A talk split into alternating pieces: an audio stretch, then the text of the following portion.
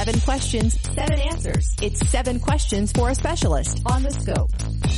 Today, it's seven questions for a licensed clinical social worker who specializes in working with teenagers. Jessica Holzbauer is an LCSW at Huntsman Mental Health Institute.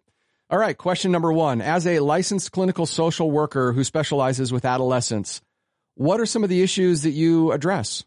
Everything from depression to anxiety to disordered eating to symptoms of psychosis to um, personality features, really the whole gambit of mental health issues. Why did you choose the career that you chose?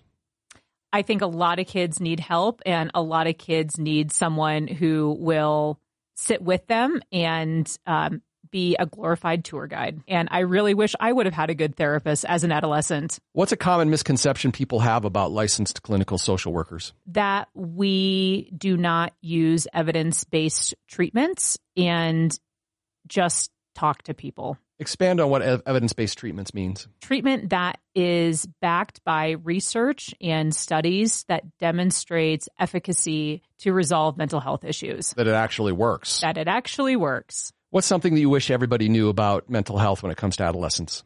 Adolescence is hard, and that most kids who are just going along carefree hit hit some bumps eh, during adolescence, and so they need some extra support, even though they won't ask for it and might not readily accept it. How can we support the mental health of adolescents who identify as a member of the LGBTQIA plus community?